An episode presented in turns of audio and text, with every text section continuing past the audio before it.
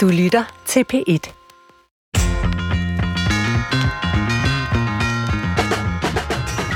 Jeg har næsten hele mit liv læst om, hvad der gør os mennesker til mennesker. Hvad driver os, hvad gør os glade og triste, og hvad giver livet mening. Et sted, jeg aldrig for alvor har kigget hen efter svar, er i Østen. I to programmer af Brinkmanns Brix vil jeg begynde med buddhismen og tankerne derfra, for måske gemmer Buddha på svarene, så behøver jeg jo ikke at lede så meget længere. Og i dag så er vi nået til det andet program om buddhismen. Velkommen til.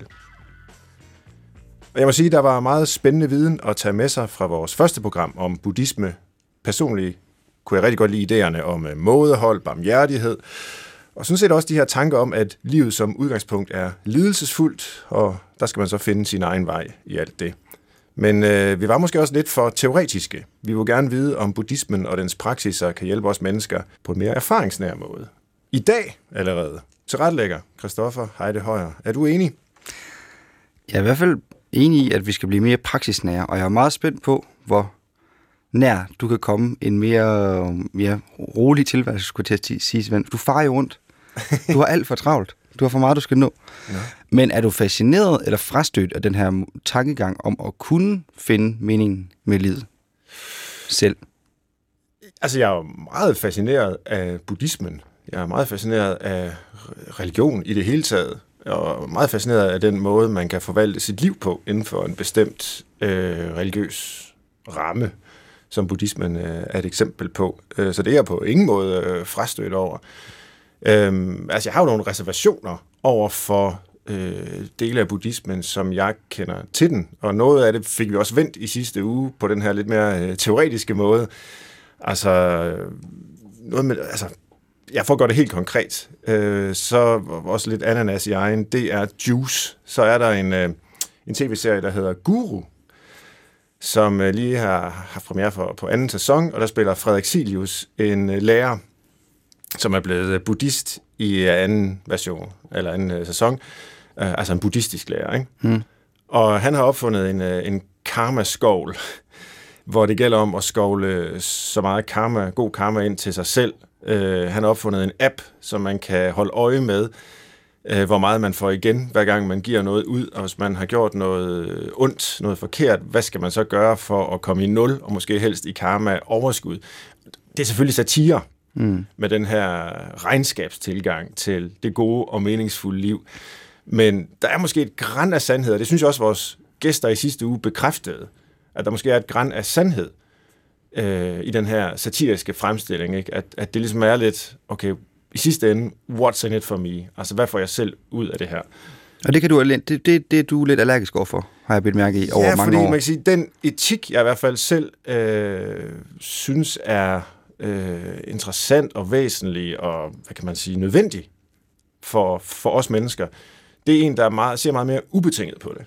Altså, der er noget, der er rigtigt at gøre ubetinget. Og så kan det være, at man er heldig at få noget igen, men det bør ikke være øh, motivet til at handle godt. Altså, der ligger værdien i at handle godt i selve den gode handling. Altså, og, og, og ikke i, hvad der vender tilbage til mig fremstiller det selvfølgelig også meget... Øh, er det godt, vi har nogle gæster, der kan lige kan nuancere det, jeg, jeg er meget sikker på, at jeg måske bliver korrigeret lige om lidt af vores gæster, men, øh, men når nu du spørger mig til mine reservationer, hmm. så er det det, man altså meget frægt kan kalde det her regnearks-element i, i, i ikke bare buddhismen, men altså en række karmiske øh, religioner, som opererer øh, med det begreb.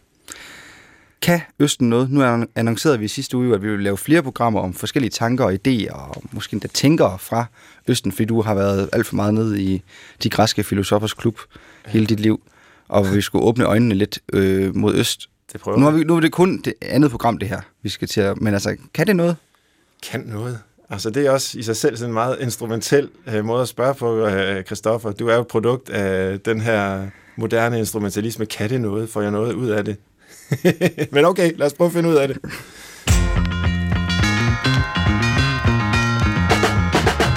Ja, velkommen til Brinkmanns Brix, hvor vi altså i dag fortsætter jagten på mening med livet inden for buddhismen. Det er jo store spørgsmål at tage fat på, men øh, jeg er rigtig glad for, at jeg har kompetente gæster til at hjælpe mig. Den her gang er det dels øh, Marie Kronqvist, som er buddhistisk lærer. Velkommen til, Marie. Tak skal du have. Tusind tak, fordi du er med her i dag. Vores anden gæst er Lone Fjordbak, som vi har haft med før. Du er psykiater, leder af Dansk Center for Mindfulness ved Aarhus Universitet, og det var altså, da vi talte om mindfulness, at du gæstede os øh, senest. Øh, men tak, Lone, fordi du også vil være med i dag. I skal nok få lejlighed til at kommentere alt det sikkert vrøvl, jeg sagde om buddhismen lige før, men det er godt at få lagt sin fordom på bordet, og det gjorde jeg så. Men først kunne jeg tænke mig at spørge jer, øh, hver især Marie først, hvordan mødte du buddhismen, og, og hvornår var det? Jamen, øh, jeg tror egentlig altid, at, at det har ligget mig meget nært, hvis jeg kigger tilbage i, til min barndom. Øh, men sådan det rigtige første møde, jeg møder, er måske for en, en 17-18 år siden, hvor jeg øh, begynder at, at nærme mig buddhismen og begynder ligesom at, at møde andre buddhister. Øh, og jeg har en meget stærk fornemmelse af, at, at der bliver der ligesom vandet nogle, nogle frø ind i mig, øh, som har ligget der fra min barndom af.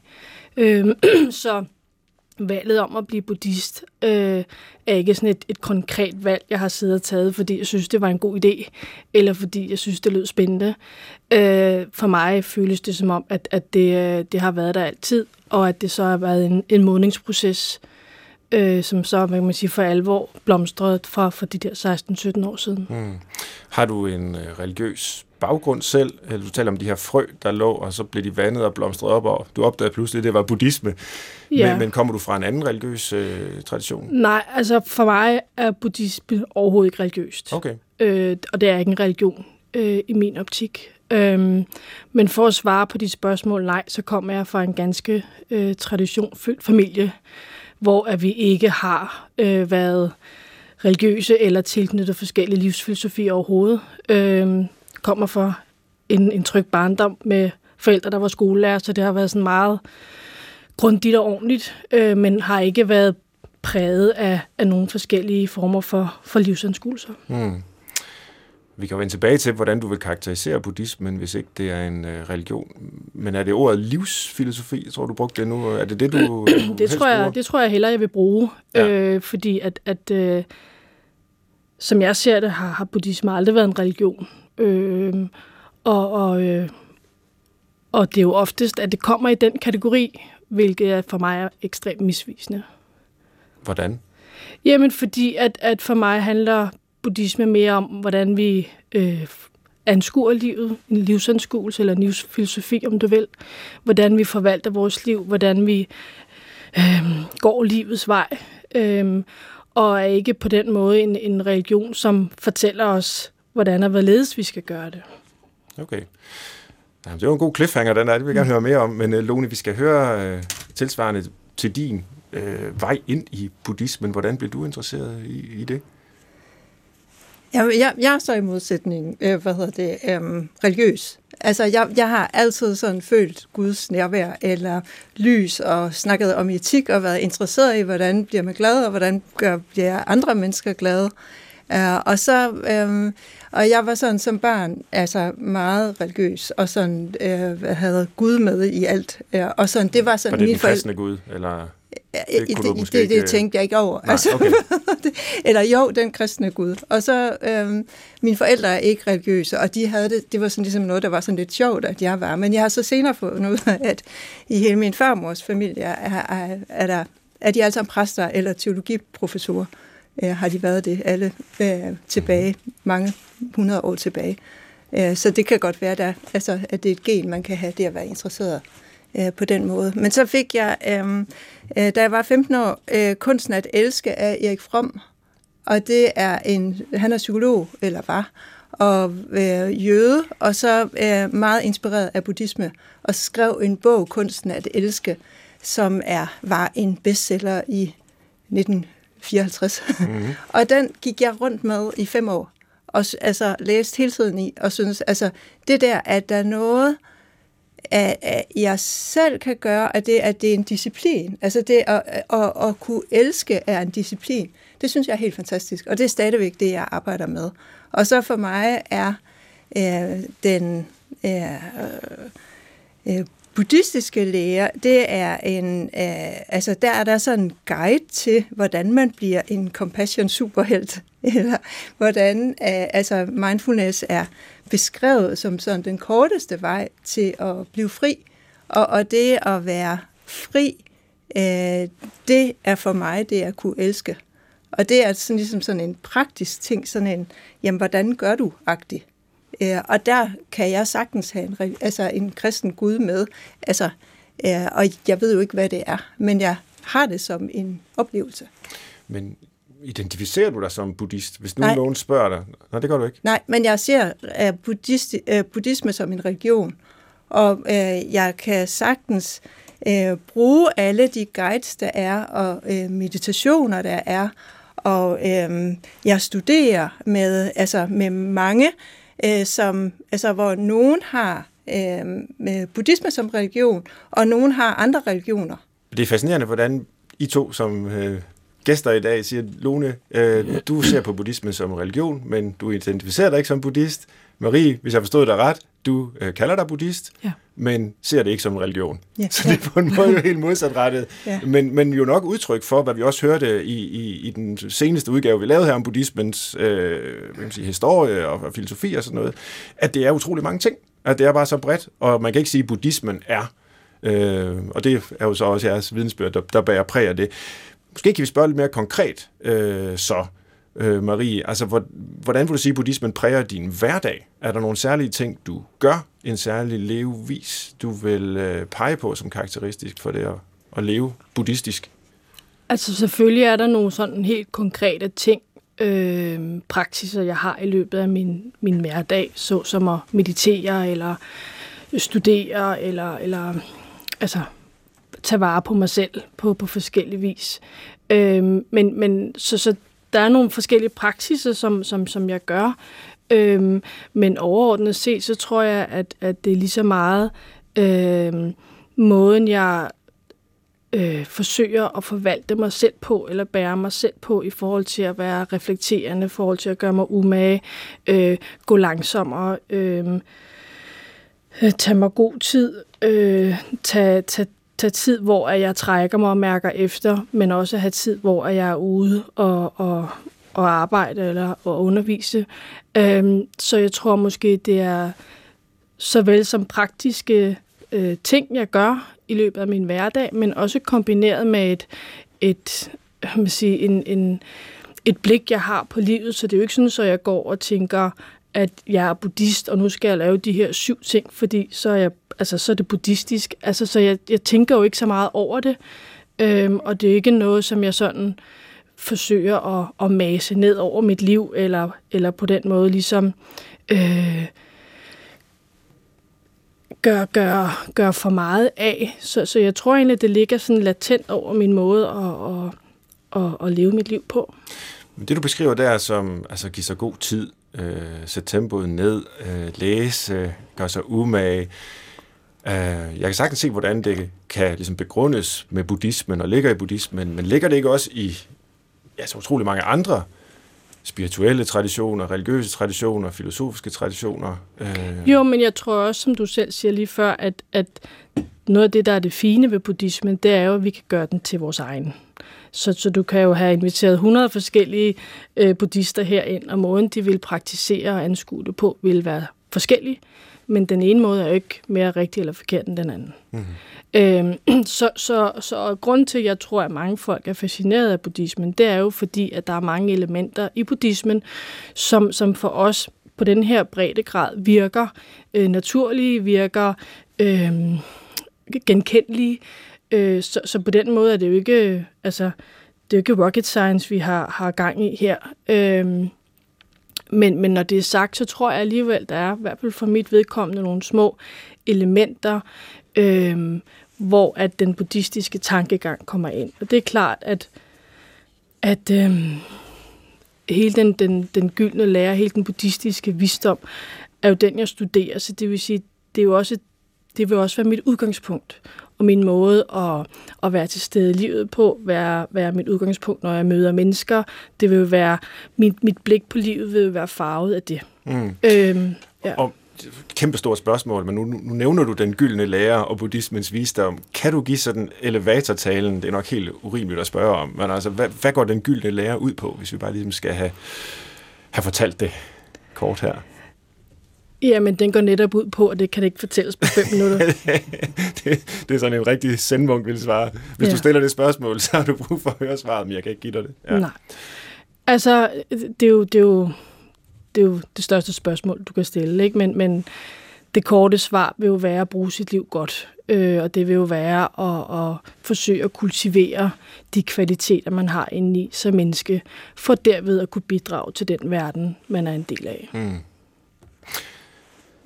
Tur, tur leve vågen, tur leve modigt. Øh, ikke for egen vindings skyld, men for ligesom at kunne, kunne øh, bidrage. Ja, og det der begreb at vågne og at leve vågent, det var også et ord, der blev brugt øh, af vores øh, forskere ude i buddhismen. Altså, øh, kan, kan du karakterisere det lidt nærmere? Altså, hvad vil det sige at være vågen? Og er du, er du vågen? øh, til tider håber jeg da, ja. at jeg er vågen. Øh, ja, for det er jo ikke i modsætning til, at man sover. Det er jo ikke... nej, nej, det er ikke, det er ikke så konkret. Nej. nej. Altså, man kan sige, den, den, den bedste måde at, at at symbolisere det på, er jo det her med at, at leve bevidstløst. Det vil sige, at vi kender det fra hamsterhjulet, ideen om hamsterhjulet, hvor at, at vi bare øh, den ene dag tager den anden, at vi ikke rigtig forholder os til os selv, eller det liv, vi lever, og, og lige pludselig så er der gået 10 år. Det er, jo, det er jo ideen om at leve bevidstløst. Modsætning til det er jo at leve bevidst vågent, hvor at vi man kan sige, forholder os til, til det, vi er en del af. Vi forholder os til vores måde at, at være på i livet. Vi forholder os til os selv. Øh, vi, får, vi gør os umage også med det, som måske er ubehageligt, behageligt. Det sondrer vi ikke imellem. Så det her med at leve vågent handler jo om at, at være til stede, uanset situationen, der måtte være. Mm. Øhm, og og, og det, det er jo i buddhistisk forstand altså det fineste, du, du kan bruge dit liv på, det er at være vågen. Mm. For det er jo kun, når du er vågen, at du kan se klart. Har du nogle øh, hvad kan man sige, buddhistiske praksiser i din hverdag, Lone, som, øh, som du kan fortælle om? Eller, eller, eller hvordan er det inkorporeret hos dig? Jo, altså, øh, ja, jeg mediterer dagligt, og så, hvad hedder det, um, så studerer jeg også dagligt nogle ting. Og så, hvad, hvad hedder det, det er altså sådan... Altså buddhistiske jamen, tekster? Ja, eller, ja. ja, og så minder mig om, at øh, øh, det er min øh, natur at øh, blive gammel, og det er min natur at blive gammel, øh, og hvad hedder, blive syg, og det er min natur at dø, og der er alt, hvad jeg holder af, det er jeg nødt til at give slip på. Og øh, det eneste, jeg står på, det er mine handlinger. Mm-hmm. Så det er så noget, jeg siger til mig selv. Ja. Og så, øh, øh, så vil jeg også sige, at det er min opgave at øh, redde alle mennesker. Og det skal jeg gøre ved at øh, øh, give slip på mine øh, illusioner. Ja, og så øh, det kan jeg gøre alle steder, og den måde kan jeg leve på. Og hvad er det for nogle illusioner, du skal give slip på? Er det lidt, øh, som Ries siger med, altså illusionen om, øh, vi skal løbe det her hamsterhjul, og der er en masse ting, der, der, tror, der, er, der er, eller? altså, der er sådan uh, tre ting, og det første, det er at vide, at jeg ikke ved noget. Altså jeg, det, altså, jeg ved ikke, hvem du er, jeg ved ikke, hvem Maria er, jeg ved øh, heller ikke, hvem jeg selv er. Jeg ved, har bare en masse idéer om det. Og når jeg sådan, øh, i sådan, øh, er sådan inde i de idéer, så kan jeg tænke, at oh, det er mig, der er den gode. Jeg ved bare lige, hvordan det hænger sammen, og det er de andre, der er de dårlige. Og så laver jeg sådan en skillelinje, hvor at jeg altså øh, deler op i os og dem. Og, og det er øh, dårligt for øh, min glæde. Og sådan, når jeg bare er til stede, og sådan, øh, jamen så, øh, så ved jeg, at øh, jamen, vi alle sammen hænger sammen. At for at jeg kan blive, være glad, øh, øh, så øh, skal du være glad øh, så skal klimaet være glad, øh, så skal alle i hele verden være glade. Øh, altså for det, det er min glæde afhænger af det. Ja, og det, det forsøger jeg at sådan studere, men så er der nogle forskellige guides til, hvordan man kan gøre det. Mm-hmm. Og der er nogle bestemte ting, man kan gøre. Ja, og sådan, altså lige for tiden her først, altså i 2023, der har jeg som, jeg vil tabe 10 pund og 10 øh, ton, og så lægge 10 år til mit liv. Og altså de 10 pund, det er det nemme. Altså de 10 ton CO2, det er det svære. Mm. Og så, øh, altså, men altså, hvis nu, jeg kan godt tabe mig selv 10 pund, men altså, hvis vi bare bliver ved med at tage 10 ton CO2 på, altså, så lægger jeg ikke 10 år til mit liv. Altså, jeg, så jeg ser det som sådan noget meget praktisk, og der, der, der er der nogle ting, som sådan er skrevet ned. Verdens første bog, der nogensinde er skrevet ned, det er en uh, tekst, der hedder The Diamond Sutra. Ja, og der, er, der siger man, altså der er simpelthen der er nogle måder, vi tænker på, som bare altså, gør os forvirret, og som er misforståelser. Og det ene, altså den ene måde, vi bliver altså, øh, snydt på, det er, at vi tror, at vi er en person. Jeg tror, jeg er mig, som jeg hele tiden skal gøre meget bedre end dig, eller dig, eller beskytte. Altså, jeg har noget, som er sådan helt særligt, som sådan, jeg skal sådan forsøge at gøre et eller andet med. Og, og det siger det, det er en total misforståelse. Du er ingenting. Det eneste, det er, det er alt muligt, som ikke har noget som helst med dig at gøre. Altså, du er i hvert fald minimum din mor og far, og de, altså, du er også vandet, du er også jorden, du er det hele, og du er også alle andre, så du hænger sammen med alle andre, men det er den første misforståelse. Hvordan kan man øh, handle, Jamen, så er der, hvis, så, hvis ikke man, hvis ikke man øh, er en person? Altså, det må jo være en person, der handler, ellers så er det jo Ja. bare processer, der sker. Ja, men det er, og det er så, der, du er jo en person. Altså, jeg, jeg kan jo mærke, at jeg er en person. Jeg kan se, at jeg er en person. Jeg kan også se, at du er en person. Men alle mine tanker om den person, jeg er, de er forkerte. Det, du har, er, vi er et hav af gode og dårlige oplevelser, og vi har, eller af gode og dårlige sider, og vi har alle mulige forskellige billeder af, hvem vi er, og hvem vi nogle andre er, som ikke er rigtige. Og det kan vi, altså dem kan vi give slip på. Og så kan vi vide, at altså, vi har faktisk heller ikke nogen livstid, fordi alt, hvad vi gør, det har uendelige effekter.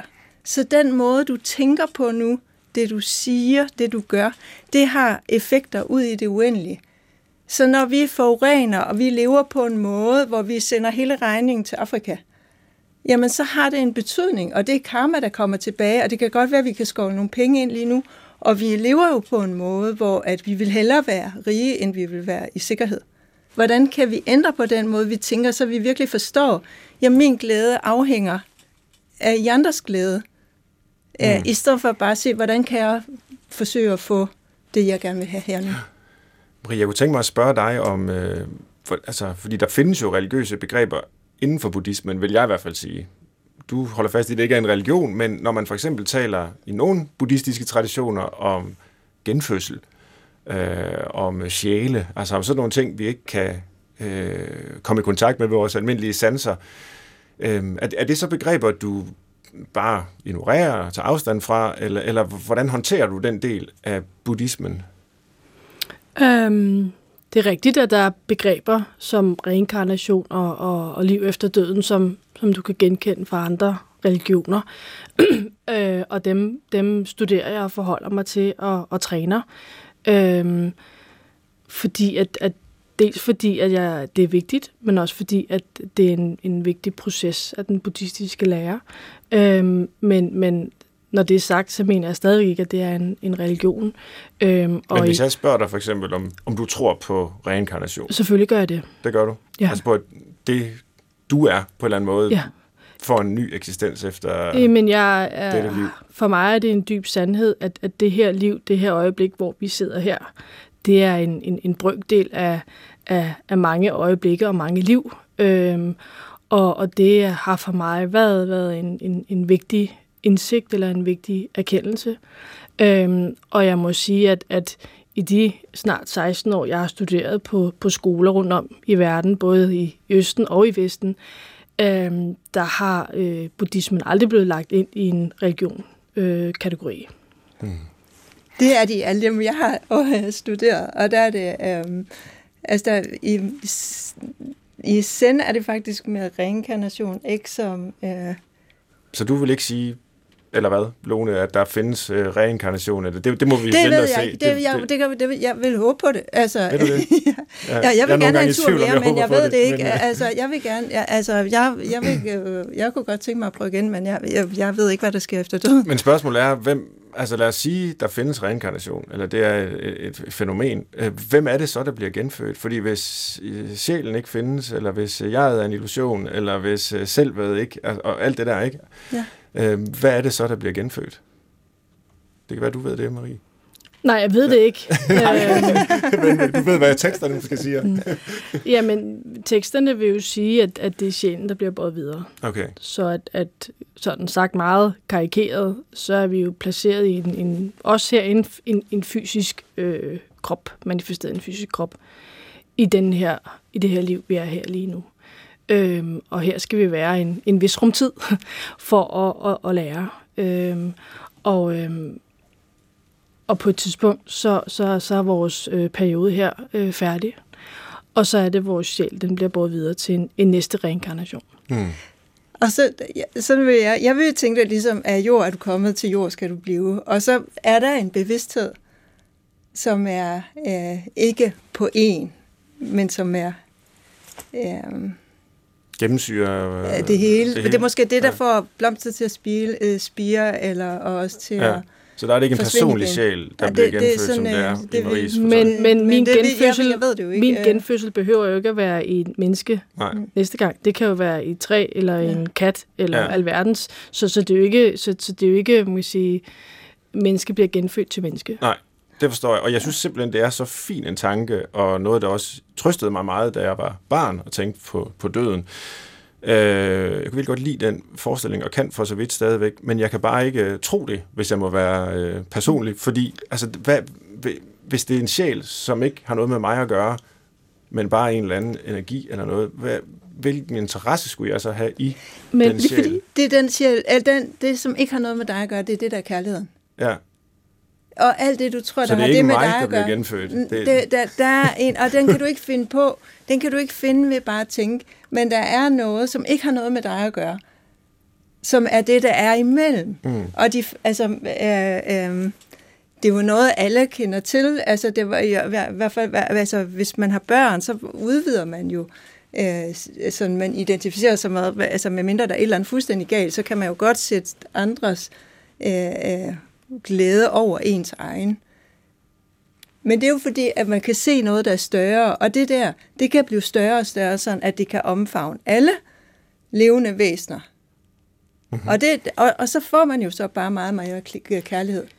Men jeg tror også, hvis jeg lige skal knytte en kommentar, ja. altså vi sidder også og snakker om noget, som jeg personligt ikke tror, vi kommer til at forstå. Så, så det er jo også det, vi lige skal, mm. hvad hedder sådan noget, have, have bag øret, ikke? Fordi vi, vi, vi snakker om nogle fænomener, eller nogle begreber, eller nogle, nogle øh, oplevelser, fornemmelser, ud fra et mentalt perspektiv. Øhm, og, og, og, og det er jo der, hvor jeg tror, vi har, har altså der er et hul, der er et gap her, ikke? Fordi, fordi vi kan godt begrebsgøre det, vi kan prøve at analysere det og forstå og sætte en masse ord på, men når det er sagt, så tror jeg ikke, vi er i nærheden af essensen af det, fordi det har vi simpelthen ikke øh, ord for, eller begreber til, eller mental kapacitet til at forstå noget, der er så stort, eller så, øh, så fint. Nej. Og, og det er det- derfor, vi kommer lidt til kort, Jo. måske. Helt klart, og det, det ja, er en god pointe. Øh, Men derfor er det jo spændende at tale om alligevel, Absolut. og tale i billeder og prøve at ja, sætte sig ind i, hvad, hvad det er, det kunne betyde. Og der er faktisk rigtig mange gode billeder i øh, Ja buddhismen, som er meget spændende. Og der siger det sig, at det der med altså illusioner, at det er ligesom nogle børn, der er inde i et hus, der brænder, og så står der en far udenfor, og så skal have børnene ud, men de er totalt opslugt af deres legetøj, så den kan ikke få dem ud. Og så det, faren skal gøre, er at øh, fortælle om noget, der er mere spændende. Og det svarer jo til mange i dag, altså, som er helt opslugt af nogle spil eller af et eller andet, så de er helt væk i et eller andet, og så går glip af noget andet. Og, eller at vi alle sammen er, er væk i et eller andet, vis, så bare tænker, det er det allermest vigtige, jeg render rundt her. Og så, men, men der en lærer kan gøre det, at trække en ud og vise, der er noget, der er meget mere spændende end det der. Mm. Og jeg kunne tænke mig at måske fortsætte et lille sporskifte her og tale om, øh, ja nu, det er måske et helt forkert ord, men altså implementeringen af de her tanker i, øh, i en moderne hverdag i Danmark i 2023. Marie, du er ude og holde øh, foredrag for skoler, tror jeg, virksomhedsledere og alt den slags. Hvad søger de, når de øh, henvender sig til dig? Det kunne altså, for eksempel være sådan nogle virksomhedsledere. Altså, først så vil jeg jo sige, at, at øh, i de 16 år, jeg har undervist, så har jeg jo set en, en kæmpe forandring de sidste 4-5 år i forhold til nysgerrighed, efterspørgsel, modenhed osv. Ikke? Øhm, den, den nysgerrighed og efterspørgsel, der er, øh, er for manges vedkommende ikke noget, de har formuleret på forhånd. Så det er måske ikke noget, de egentlig selv er klar over. Øhm, men mit indtryk er, at mange øh, netop er faret vild i det liv, de lever. Det at fare vild er også et buddhistisk udtryk, mm-hmm. øhm, hvor at, at de kan mærke, at der er et eller andet, der ikke føles godt. De kan mærke, at selvom de har et eller andet, de har et eller andet setup omkring dem, som de burde være glade og tilfredse med, men det er de ikke alligevel. Øh, restløshed, uro, øh, ubehag, mistrivsel, uden at de kan pege på, hvorfor. Øh, så et eller andet, en søgen efter noget, noget mening, en søgen efter noget tilknytning, en søgen efter øh, og ligesom få noget afklaring i forhold til, jamen jeg har alt det her, og mit liv ser så fint ud, men alligevel så har jeg en, en, en tomhed, øh, og den øh, frustration eller undren, der opstår i kølevandet på det, mm-hmm. øh, så vil jeg sige, at, at meget af min, min, min min undervisning handler egentlig også om noget så banalt som at passe godt på sig selv. Øh, og det kan jo lyde helt fjollet, øh, når det er voksne mennesker. Øh, men jeg synes, jeg ser en stigende tendens til, at der er rigtig mange, der forvalter deres liv på en uhensigtsmæssig måde. Øh, sådan helt grundlæggende, som vi kender det med øh, søvn og en, en eller anden form for motion og, og vand og sådan noget, er gode ting. Øh, men jeg synes også, der efterhånden er kommet lidt dybere lag i det, Øh, jeg møder voksne mennesker, som ikke kan sidde øh, 10 minutter på en bænk og bare øh, slappe af. Mm. Øh, jeg møder voksne mennesker, som ikke kan være alene hjemme, øh, som ikke kan være sit eget selskab. Øh, voksne mennesker, som øh, simpelthen hele tiden er nødt til at have 20 bolde i luften, fordi at hvis de ikke har det, så kan de ikke så ved de ikke, hvad de skal gøre. Så for mig er der også noget sundhed i det. Der er noget... Øh, et, et klassisk ord, bæredygtighed i, hvordan kan jeg som moderne menneske øh, lære at passe godt på mig selv, for derved at, øh, at trives og kunne være en del af den kontekst, som jeg nu er en del af. Hvis man så har det sådan, at man ikke kan sidde 10 minutter på en bænk ja. og bare være til stede der, ja. eller man ikke kan være alene i sit eget selskab i sit hjem, eller hvad der nu kan plage sådan en moderne, overfortravlet person der, ikke? Hvordan hjælper det så at møde dig? Altså et er, at du kan fortælle den person, prøv at høre her. altså, der, der er noget galt her, og der er en anden måde at leve på, og der er nogle andre tanker osv. Det er vel ikke det i sig selv, eller hvad, der gør en forskel. Kræver det, at de personer, der har brug for at høre det her, gør et stykke arbejde, praktiserer, mediterer? Ja, jeg eller, gør ikke arbejdet. Nej, så det er ikke nok at, så at, sige, altså, at, at høre budskabet, eller hvad? Mm, jeg tror, der er mange aspekter i det. Altså dels så tror jeg, at øh, selvom vi mennesker er omgivet af mange og meget hele tiden, så tror jeg, der er en høj grad af ensomhed. Mm. Øh, så man kan sige, for mange får de også sådan en, en, øh, en ny ven hos mig, men, men det er måske et andet venskab, følgeskab, end, end det, de ellers har. Øh, og øh, en oplevelse af, at der er et fortroligt rum, hvor der ikke er noget på spil. Øh, det er der mange, der søger, uden at der nødvendigvis behøver at være en eller anden agenda fra start af. Øhm, så kan man sige, at det, jeg kan bidrage med, det er måske at sætte en kæppe i hjulet, eller spille bold med dem, øh, eller hjælpe dem med at se det, som de måske ikke selv har lyst til at se, eller kan se. Øhm, og det kan godt være, at det sidste, de har lyst til, det er at sætte sig på en bænk 10 minutter hver dag, men hvor at jeg øhm, hen over tid kan hjælpe dem med at se, at det er faktisk det bedste, de kan gøre. Mm. Det lyder jo meget som en psykoterapeutisk proces, når du beskriver det på ja, den måde. Ja, det kan godt være. Ja. ja. ja. Lone, du, øh, ja, du har jo tidligere været her og fortalt ja. om mindfulness og den forskning, du og dine kolleger laver i, i, i det, og altså effekten og så videre, hvordan det kan hjælpe mod forskellige ting. Øhm, men hvis du alligevel her ligesom skal koge nogen, noget af den inspiration øh, ned, du får fra buddhismen til måden, du bruger det på. Fordi et er ligesom at, nu kalder det altså psykoterapi, men det, det kunne man kalde mange ting, det øh, Marie gør. så arbejder du jo altså forskningsmæssigt, videnskabeligt. Ja. Ja. Øh, hvad, altså, hvordan tænker du om de oversættelser der af øh, elgammel buddhistisk øh, visdom, øh, religion eller ej, så er det i hvert fald noget andet end øh, den moderne vestlige forskningsmetode. Ja, og jeg synes, det er to det forskellige der? ting, Ja. altså, men, hvor at, øh, vi kan undersøge noget, som ikke har noget med religion at gøre, men som er inspireret af, hvordan træner jeg sindet, mm. så jeg får mere glæde. Og der, der er der så bare nogle rigtig fine metoder via øh, som stammer fra buddhismen. Altså det der med, at jamen, øh, rigtig tit så er det svært at sidde på en bænk, fordi at man ikke ser, at livet er helt fantastisk. Øh, Men at man er fyldt af alt muligt andet.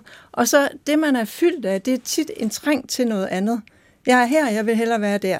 Eller øh, det er sådan her, det kunne have, altså man er tørstig efter, eller sulten efter et eller andet andet. Mm. Og det er fordi, man har simpelthen ikke set værdien af det, af det, den person, man er, og det liv, man har. Og den, det kan man stoppe med. Mm. Og der er der så en opskrift til, hvordan stopper du med det? Sådan at du går i en retning af mere glæde, af, af mere af empati, mere ansvarlighed. I modsat at du kan gå i en retning, hvor du får øh, mere stress, af angst, depression, bliver syg og utilfreds mm. og vred. Ja. Og det, det kan du simpelthen stoppe det der. Og, der og, og så er der så lavet nogle programmer, og det er en mindfulness-baseret stressreduktion, der viser, om vi har, vi kan sagtens få folk til at trives. Det kan vi gøre for unge mennesker, det kan vi gøre det for voksne, det kan vi gøre for gamle, vi kan gøre det for nogen, der er syge, nogen, der er raske.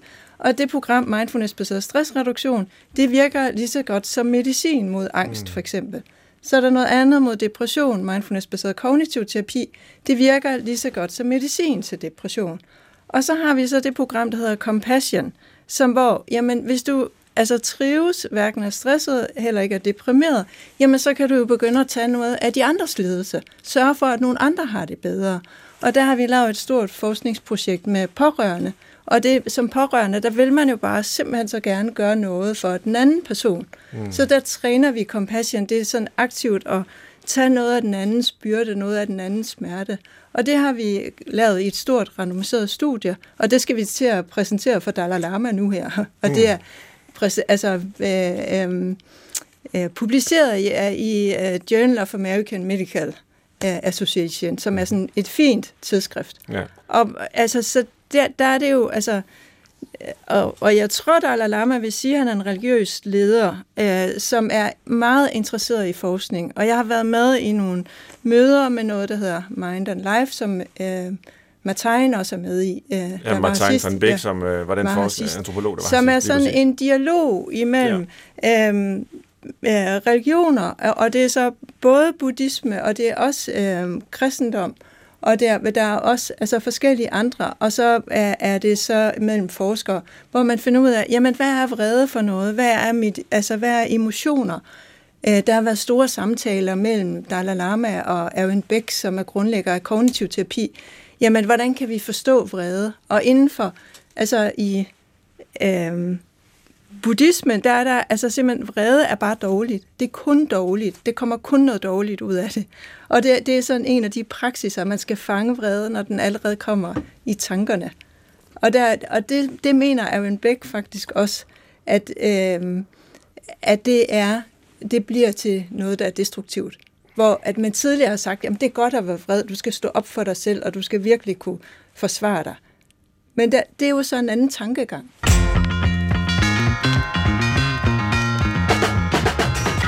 Du lytter til Brinkmanns Brix i dag med buddhistisk lærer Marie Kronqvist og leder af Dansk Center for Mindfulness ved Aarhus Universitet, Lone Fjordbak. Vi har jo også tilrettelægger Christoffer Heide Højer med, med det store overblik. Christoffer, hvad har vi overset? Jeg ved ikke, om, noget, vi har over, om I har overset, men jeg vil i hvert fald gerne spørge til den her um, drift, som også ligger lidt under det hele, lyder det til det her med, og den, øh, den, de, pengene, øh, den nye frisyr, den næste ferie, alt det der, som vi alle sammen går og bruger det meste af vores tid på. Og finde ud af, hvad for noget? Gør I det? Ja, nu taler jeg på manges vegne, og ikke kun... Okay. Øh, jeg gør det sikkert også, faktisk. Det vil jeg ikke, øh, det vil jeg ikke benægte. Okay. Men driften mod at ville noget, eller at burde noget, eller skulle noget, som kan virkelig være omsaggribende i ens liv, det lyder som om en stor del af opgaven, det er at slukke for det. Eller i hvert fald vågne fra det. Men kan vi lige blive konkrete på, hvordan gør jeg det? For det kan godt være, at jeg kan sætte mig på en bænk 10 minutter hver dag, men er det, er det nok? Altså, hvordan gør jeg det? Hvis jeg sidder derude bag højtaleren og tænker, jeg vil egentlig godt, ja, enten ud af hamsterhjul, eller hvad det kunne være. Hvordan gør man? Du, du er på spring, kan jeg mærke, for at Ja, men det er fordi, at jeg, altså, jeg synes ikke, at det er bare, at man skal sidde med lukkede øjne i 10 minutter. Jeg synes, det er bare virkelig at blive engageret i livet, og så finde ud af, hvad vil du? Jamen, gider du at rende rundt penge. efter den næste ferie, eller sådan noget, eller hvad, efter den et eller andet? Jeg, jeg, jeg synes, der, der er noget, der er... Hvis man tænker dybt, det, jeg tror, det, det er det, vi skal nu, ikke også, Svend? Jo, jeg synes, det er Tænk godt at tænke dybt. Det synes jeg også, det, det er. Hvis vi tænker dybt, så tror jeg, at de fleste kommer frem til, hvad er der ellers en kærlighed? Altså, hvad er det? Og, og hvis kærlighed, det er ansvarlighed. Og, og i buddhisme, der bliver, altså, compassion, det bliver oversat med kærlighed. Det er at, altså, at gøre noget for andre. Og, og, det, det, det, og det er også det kristne budskab. Og jeg ser simpelthen overhovedet ikke noget modsætning til det. Og tit har man tænkt, jamen altså religion er, er hvad hedder det, det er roden til alt ondt og sådan noget. Og der har, det har været mange gode grunde til at lave oprør mod religion. Men så har der jo været nogle hundrede år, hvor magtstrukturer bare er kommet et andet sted hen. Og nu er der så en bevægelse tilbage igen, at religioner faktisk har nogle vigtige budskaber, og at man kan lave sådan et, der er et 12 til, hvordan kommer du ud af det der forfængelighed. Øh, og så i stedet for øh, kommer ind i en ansvarlig ting, hvor du lærer at samarbejde med nogle andre, hvor du altså øh, bygger et samfund på kærlighed i stedet for øh, frygt. Hvad vil du sige, Marie, hvis jeg sidder der og ikke kan lade være med at tænke på, hvor jeg skal rejse hen næste gang? God tur. Og hvis det er det, du har, har brug for og behov til, så synes jeg, du skal rejse. Øhm, men når det er sagt, så tror jeg, der kan være noget fint i for os alle. Øhm, og øh, være opmærksom på, hvorfor vi har brug for at rejse hele tiden, hvis det er det, vi har. Mm. Øh, og om der kunne ligge en værdi i at rejse hver anden gang, frem for hver gang. Øh, så, så jeg har på den måde ikke, hvad kan man sige, en, en, en skabelon for, hvordan jeg synes, man skal leve eller ikke leve. Øh, jeg synes, det der er det fine, det er at, at leve et vågent liv. Øh, og jeg tror på, at når man lever et vågent liv, så, øh, så giver det stadig en mulighed for at rejse, hvis man gerne vil det. Jeg rejser også. Øh, men, men i et vågenskab, så ved man også godt, at der ikke behøver at blive rejst hele tiden, fordi det kan dække over noget, for eksempel. Mm. Svend, jeg skal lige høre dig også. Har du ikke lyst til at, at undersøge det her med at være lidt mere vågen? Jo, men jeg, altså, jeg har jo siddet og lyttet til gæsterne, og har hele tiden øh, en indre, hvad kan man kalde det, øh, refleksion kørende sideløbende, altså om hvorvidt det her det er noget helt andet, end det jeg selv øh, har beskæftiget mig med og er optaget af, eller at det langt hen ad vejen er noget af det samme, bare udtrykt med andre ord. Hvordan det? Øh, jamen, jeg vil for eksempel ikke bruge ordet vågen, øh, om andet end det ikke at sove. Øh, og så det er ikke måden, jeg taler om det på. Men øh, jeg kan godt lide et ord som øh, opmærksomhed for eksempel, at vi har en opmærksomhed, som vi kan vi bestemte ting. Øh, og så er der så alt muligt, vi ikke kan være opmærksom på. Øh, vi kan fordybe os, og som Lone siger, altså tankefuldhed er et begreb, jeg godt kan lide. Eftertænksomhed, betænksomhed, måden de der begreber er, er gensidigt forbundne på, som måske handler om noget af det samme. Men, men, men jeg ved det ikke helt endnu. Øhm. Der, altså, der er sådan noget, man praktiserer. For eksempel, altså, der er sådan uh, seks principper, og det ene, det er at være generøs. Altså simpelthen bare give det hele til hvert øjeblik, eller til alt muligt, give at, at være generøs. Og mm. det næste, det er at være disciplineret og have, at være etisk om ikke at gøre skade. Altså som leve et liv uden tømmermænd. Altså sådan så, altså de ting, man gør, det er ikke noget, der, hvor man bare får en regning bagefter. Uh, og så altså det der med at, at lære at håndtere sin vrede, at være tålmodig omkring det, og virkelig kunne genkende det. Ja, mm. Fordi det er også en form for frygt. Mm. Ja, og så, øhm, så have glæde som en disciplin, og den, som er smittende. Og, og det er noget, det er en, også en praksis. Ja. Øh, og, og det får folk til at slappe af, og, og det er der, der altså noget nyt kreativt kan ske også. Og, og så meditation er det sidste, og så det altså visdom, som er det virkelig at forstå, jamen det er rigtigt, vi hænger sammen. Mm. Det du siger der med at ligesom leve på en måde, hvor man er, er glad og sprede glæde. Og, ja. altså det, det, er, øh, det er jo svært at være uenig i, og det er meget dejlig og sympatisk øh, livsholdning, men jeg tænker alligevel over, hvordan den harmonerer med noget af det, som vores forrige gæster talte rigtig meget om, øh, som grundlæggende i buddhismen, nemlig at livet er lidelse. Ja. Altså, i, I, men måske især du, Lone, taler om, øh, om, om den her glæde hele tiden. Ja, og det er men, fordi, men hvor bliver lidelsen i, i tilværelsen så af? det er fordi, de hænger sammen. Det er som jeg sagde, livet kan ikke være uden døden. Mm. Det er fordi, hvis du vil have, at du er kun glad, fordi jeg får det lige præcis sådan, som jeg vil have det. Jeg er glad, når alle gør, hvad jeg siger. Altså, sådan er det ikke. Altså, det, det er en indre ting. Og så uh, Thich Nhat Hanh uh, sagde han, han har sådan det, der hedder hjertesutraet, som er det at forstå det, at alting hænger sammen og sådan. Han siger, der er, der er i buddhismen, der er der simpelthen nogle misforståelser. Der er noget, folk de har helt fanget helt forkert, og det er, at de konstant kun snakker om ledelse. Fordi det, der er vigtigt, det er, det er jo glæden. Altså, det er jo det, er jo det at Altså, det, der er jo simpelthen så meget glæde. Det er rigtigt, der også er ledelse. Men en måde, at du kan være med ledelsen på, det er fordi, du kender glæden. Mm. Før begynder du ikke at kan være med de svære ting i tilværelsen, før at du har lært at, at finde ro i kroppen, før at du har lært at give dig hen til en anden person. Før ellers vil alt glæde, det vil være med sådan en frygt, hvor okay, jeg er glad lige nu, men hvad? Lige om lidt kommer der nogen, der tager det, så jeg må hellere rave noget mere til mig. Mm. Det er ikke den type glæde. Det er en glæde, hvor du glæde er at give, glæde er bare at være i live. Og det er den glæde, vi ikke har set og fanget. Og det er derfor, at vi laver så mange problemer. Vil du kommentere på det, Marie? Ja, øh, fordi at, at jeg... Nu har jeg øh, alle de år, jeg har undervist med utrolig mange mennesker, og jeg tror, at det at sige, at vi skal være glade og sprede glæde, det er vi fuldstændig enige om. Men derfra, hvor mennesket normalvis er til at nå dertil, hvor vi kan sprede glæde hele tiden, der er rigtig langt. Øhm, og noget af det, der er, har været fyldt mit liv, både privat, men også professionelt allermest, det er det her øh, mod, som også er et af de største faktorer inden for buddhismen.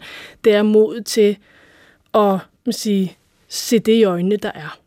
Øh, ud fra ideen om, jamen hvis jeg lærer mig selv at kende, og ligesom tør være med glæde eller med sorg, hvad der måtte være. Hvis jeg kan være med, hvis jeg lærer at kende hele mit sådan, følelsesregister, så vil jeg derfra kunne være ude i verden på en helt anden måde. For mig bliver det sådan lidt... Øh, der er utrolig langt fra bare at være glad og sprede glæde, til hvor at, at det, det, er sådan det, det almene menneske er. Øh, jeg har siddet på puden i utrolig mange år, og jeg går da heller ikke, altså jeg er da ikke engang nået dertil, hvor jeg kan non-stop gå og sprede glæde, fordi jeg har hele tiden et eller andet, jeg skal arbejde med. Jeg har hele tiden et eller andet, jeg kan reflektere over, eller fordybe mig i, eller lære og, og håndtere, eller praktisere og træne. Så, så for mig er der bare virkelig lang vej fra øh, der, hvor mennesket er normalvist, eller hvis vi sådan kan sige traditionelt mest, til at, at gå og ligesom vil sprede glæde non-stop. Altså, det er en super god idé, og det er det, som mindfulnessen handler om i ypperste forstand. Men der er bare virkelig langt fra, Men det, fra der hvor er vi er til det langt fra alle de, her, alle de her principper, og det er ikke noget, vi nogensinde når, men derfor stræber man efter det. Så den guide til at blive en compassion superhelt, øh, eller er, altså det, hvor at, at, at man gør ting, der, det, der, der, der skal man jo øh, altså redde alle mennesker. Altså, det kommer vi jo ikke til lige med det samme. Men derfor skal man alligevel bestræbe sig efter det. Og det uh, Shanti Deva siger, som har skrevet de her tekster, siger, at øh, jamen, prøv lige at se, hvad, hvad er alternativet? Hvis ikke, altså, hvis ikke vi opdager, at wow, jeg er i live lige nu, og hvis ikke jeg, wow, jeg kan gøre en forskel lige nu, jeg har faktisk mulighed for at gøre noget, og hvis jeg bare lader det, pft, jamen, det er dogenskab. Mm. Og han siger, der er ikke, der, altså det kommer hen i kynisme, det kommer hen i overforbrug, det kommer hen i alle mulige ting, som bare fører til mere og mere af dårlige vaner, når vi faktisk har mulighed for at gøre noget helt radikalt forskelligt. Ja. Vi kan altså række ud efter nogle andre, altså alle dem, der er ensomme, alle dem, der er, er, alle dem, der er alt muligt. Der kan vi øh, give og øh, træne og gøre noget. Der er en ting, jeg gerne vil spørge jer om. Øh, nu nærmer vi os så småt afslutningen, og det var noget, vores øh, gæst i øh, forrige program, Martin van Beek, fortalte. Han, øh, havde hørt fra Dalai Lama, at øh, det her med, hvis nu lytterne også sidder derude og siger, det lyder godt og inspirerende, det de to øh, fortæller, det vil jeg gerne øh, i gang med. Jeg vil også gerne være vågen, jeg vil gerne være medfølende, jeg vil gerne, alt det der, få sprede glæde. Hvad skal jeg så gøre? Og så fortalte Martin, at Dalai Lama havde sagt, at man måske ikke skulle konvertere til buddhismen, om øh, jeg så må sige, hvis vi skal kalde det det, mm. øh, så kommer man ind i et yderligere net af forviklinger, og hvor er det, man kommer fra, og hvad er det, man skal i gang med. Så det var øh, Dalai Lama sådan set ikke så interesseret i, men sagde, at man skulle fokusere på at have et øh, rent hjerte og være et godt menneske, ud fra den baggrund, man nu engang har. Mm. Så hvis det var her øh, i Danmark, jamen så er det måske med udgangspunkt i den kultur, vi kommer af. Er det et råd, I vil øh, tilslutte jer, øh, Marie? Det, det, det, eller, det skal du selvfølgelig yeah. lov at svare på yeah. selv, men det lyder bare som om, at du måske er lidt mere optaget af, at vi skal bevæge os øh, lidt mere i en, i en ægte buddhistisk retning. Eller? Jamen, altså, jeg, jeg vil jo ønske, at vi alle sammen kunne være rene mennesker, som spredte glæde, fra vi stod op til vi gik i seng. Og, og det er jo et eller andet sted også øh, man sige, min motivation for at gå den vej, jeg gør. Øh, men jeg tror, at, at for mig at se, handler det om at lære at være, hvor vi er. Og det kan jo lyde fuldstændig banalt. Men, men i min optik er det det, det handler om. Øh, fordi det kan lynhurtigt blive en stræben, eller en iver, eller en fremadrettet bevægelse, hvor at vi vil øh, redde verden, eller hvor vi vil øh, gøre alt muligt for alle mulige andre. Og det skal vi også. Men først og fremmest er vi nødt til at lære at være, hvor vi er. Og når vi er der, når vi kan mærke, at vi er der, uanset om solen skinner eller om det regner, så har vi et langt bedre og stærkere udgangspunkt for at gå ud og række ud til de mennesker, der er omkring en. Så ja, altså selvfølgelig øh, vil det et rent hjerte, det er, jo, det er jo det største scenarie, vi kan, kan, kan ønske os.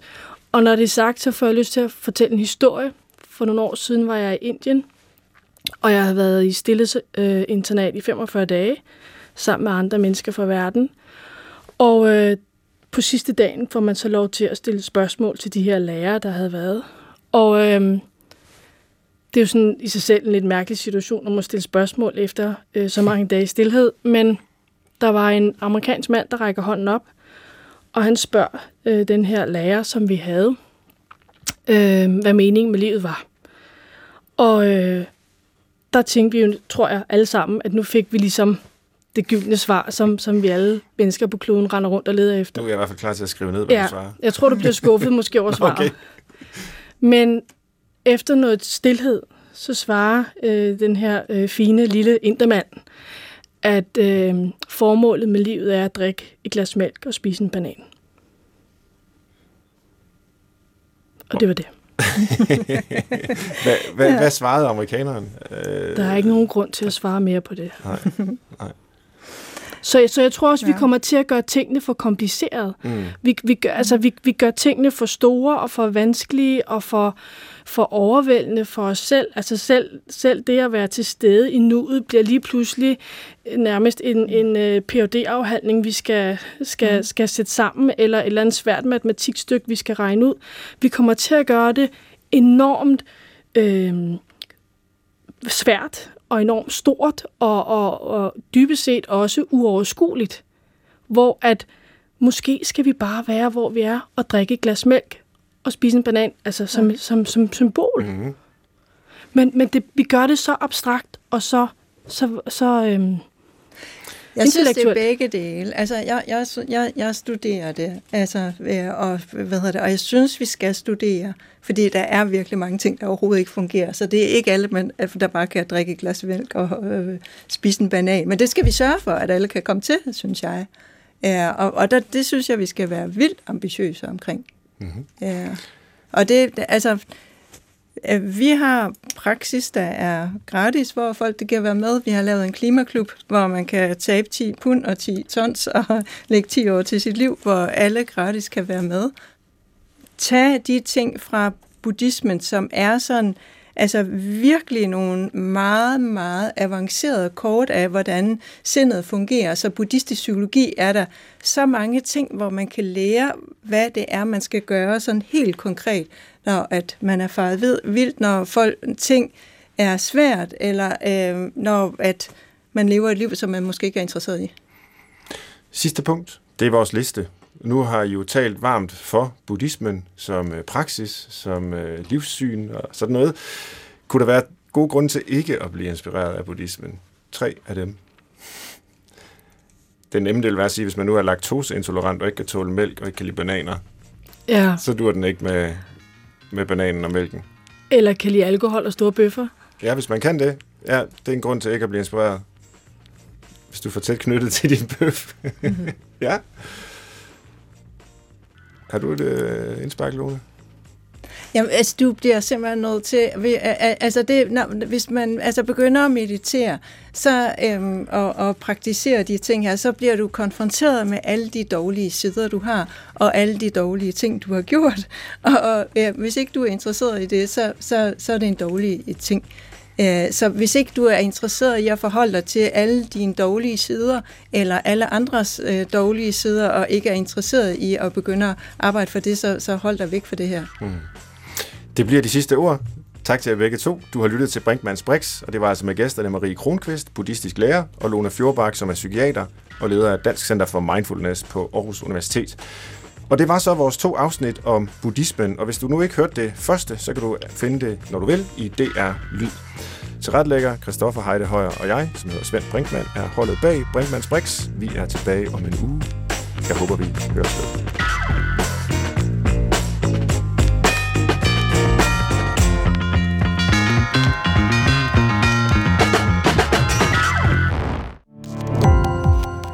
Gå på opdagelse i alle DR's podcast og radioprogrammer. I appen DR Lyd.